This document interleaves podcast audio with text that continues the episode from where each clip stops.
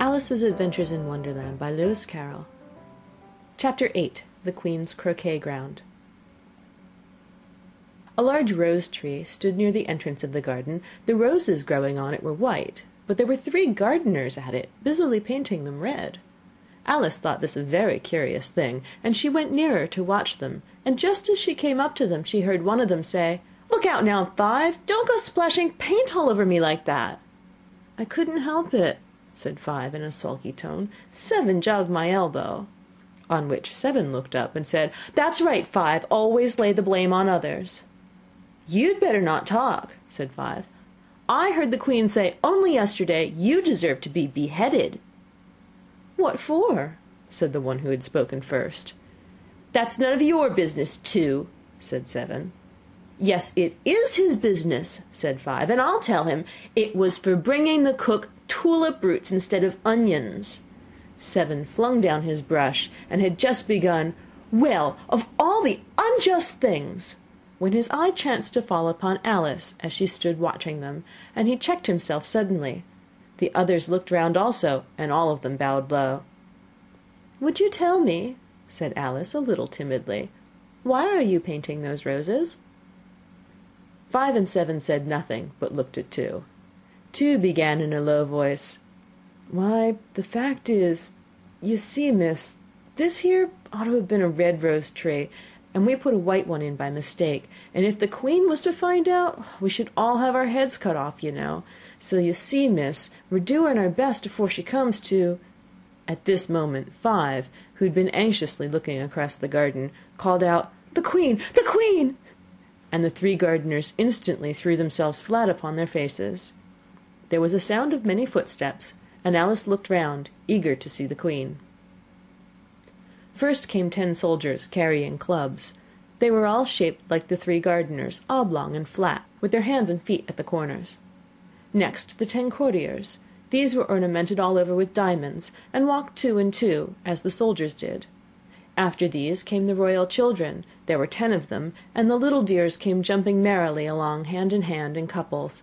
They were all ornamented with hearts. Next came the guests, mostly kings and queens, and among them Alice recognised the white rabbit.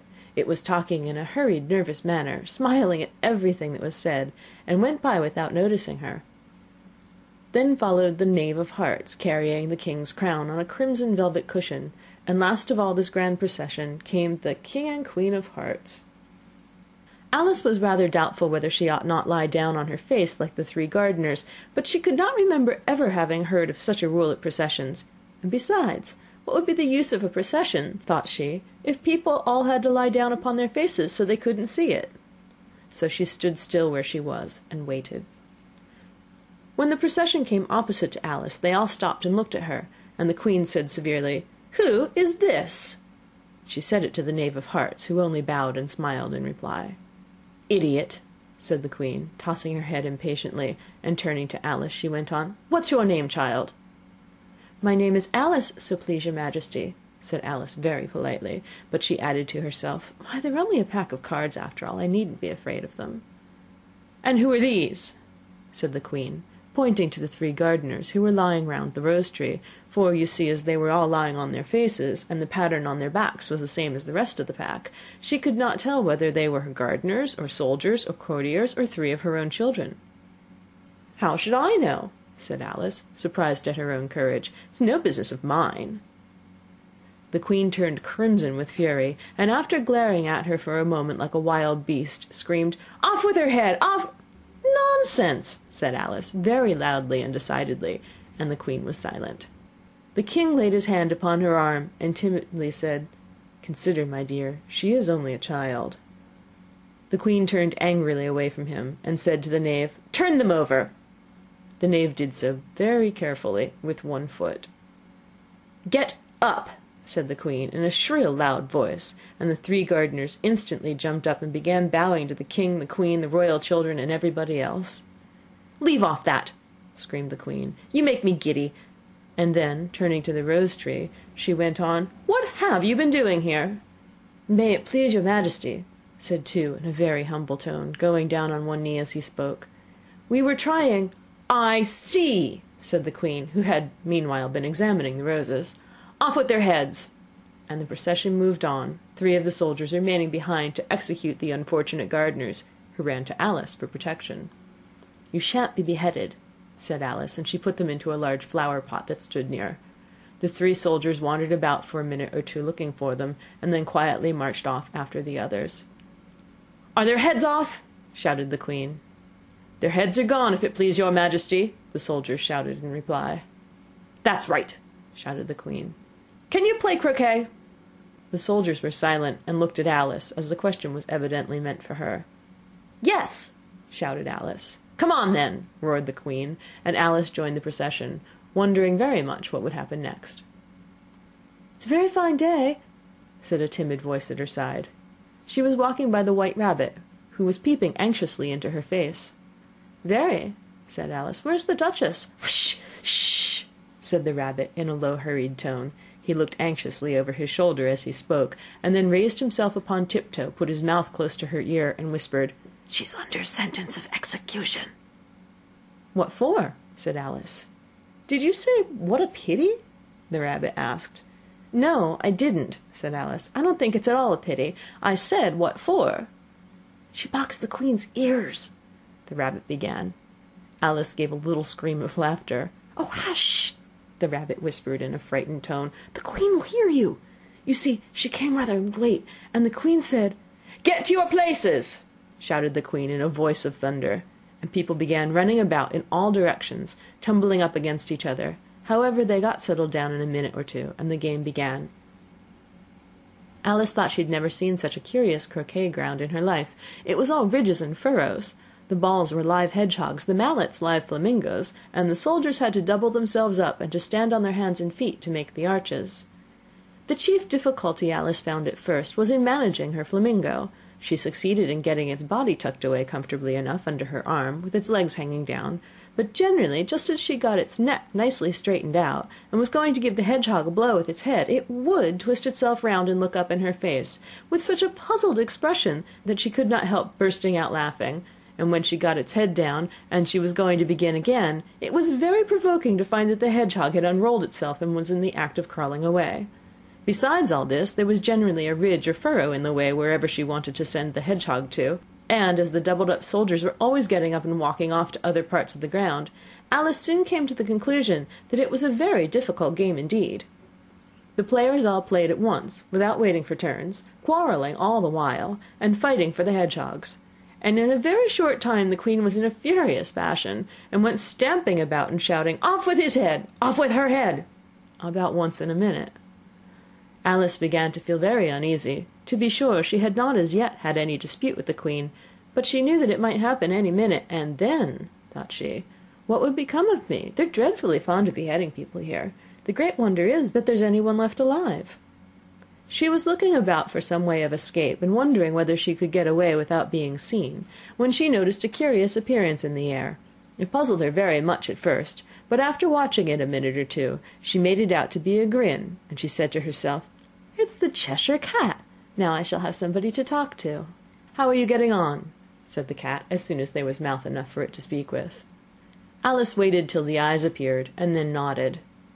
"It's no use speaking to it," she thought, "till its ears have come, or at least one of them."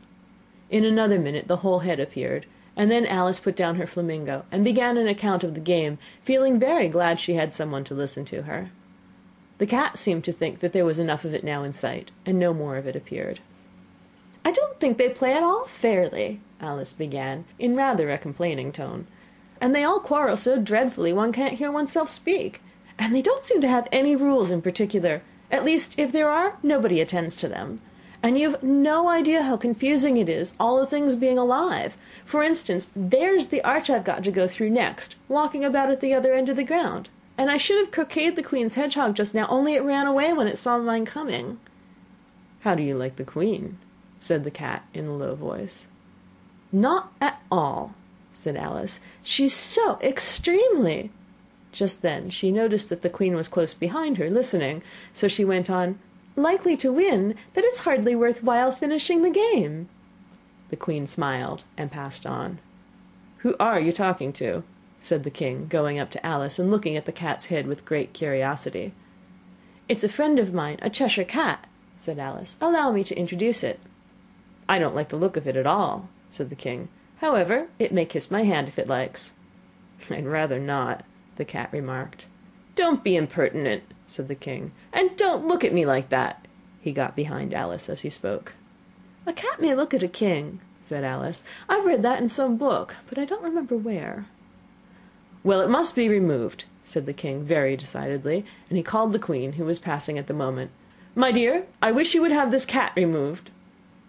The queen had only one way of settling all difficulties, great or small. "Off with his head!" she said, without even looking round. "I'll fetch the executioner myself," said the king eagerly, and he hurried off. Alice thought she might as well go back and see how the game was going on, as she heard the queen's voice in the distance screaming with passion. She had already heard her sentence three of the players to be executed for having missed their turns, and she did not like the look of things at all, as the game was in such confusion that she never knew whether it was her turn or not, so she went in search of her hedgehog. The hedgehog was engaged in a fight with another hedgehog, which seemed to Alice an excellent opportunity for croqueting one of them with the other; the only difficulty was that her flamingo was gone across to the other side of the garden, where Alice could see it trying in a helpless sort of way to fly up into a tree. By the time she had caught the flamingo and brought it back, the fight was over, and both the hedgehogs were out of sight.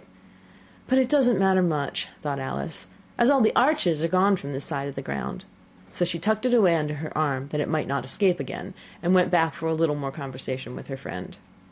When she got back to the Cheshire Cat, she was surprised to find quite a large crowd collected around it.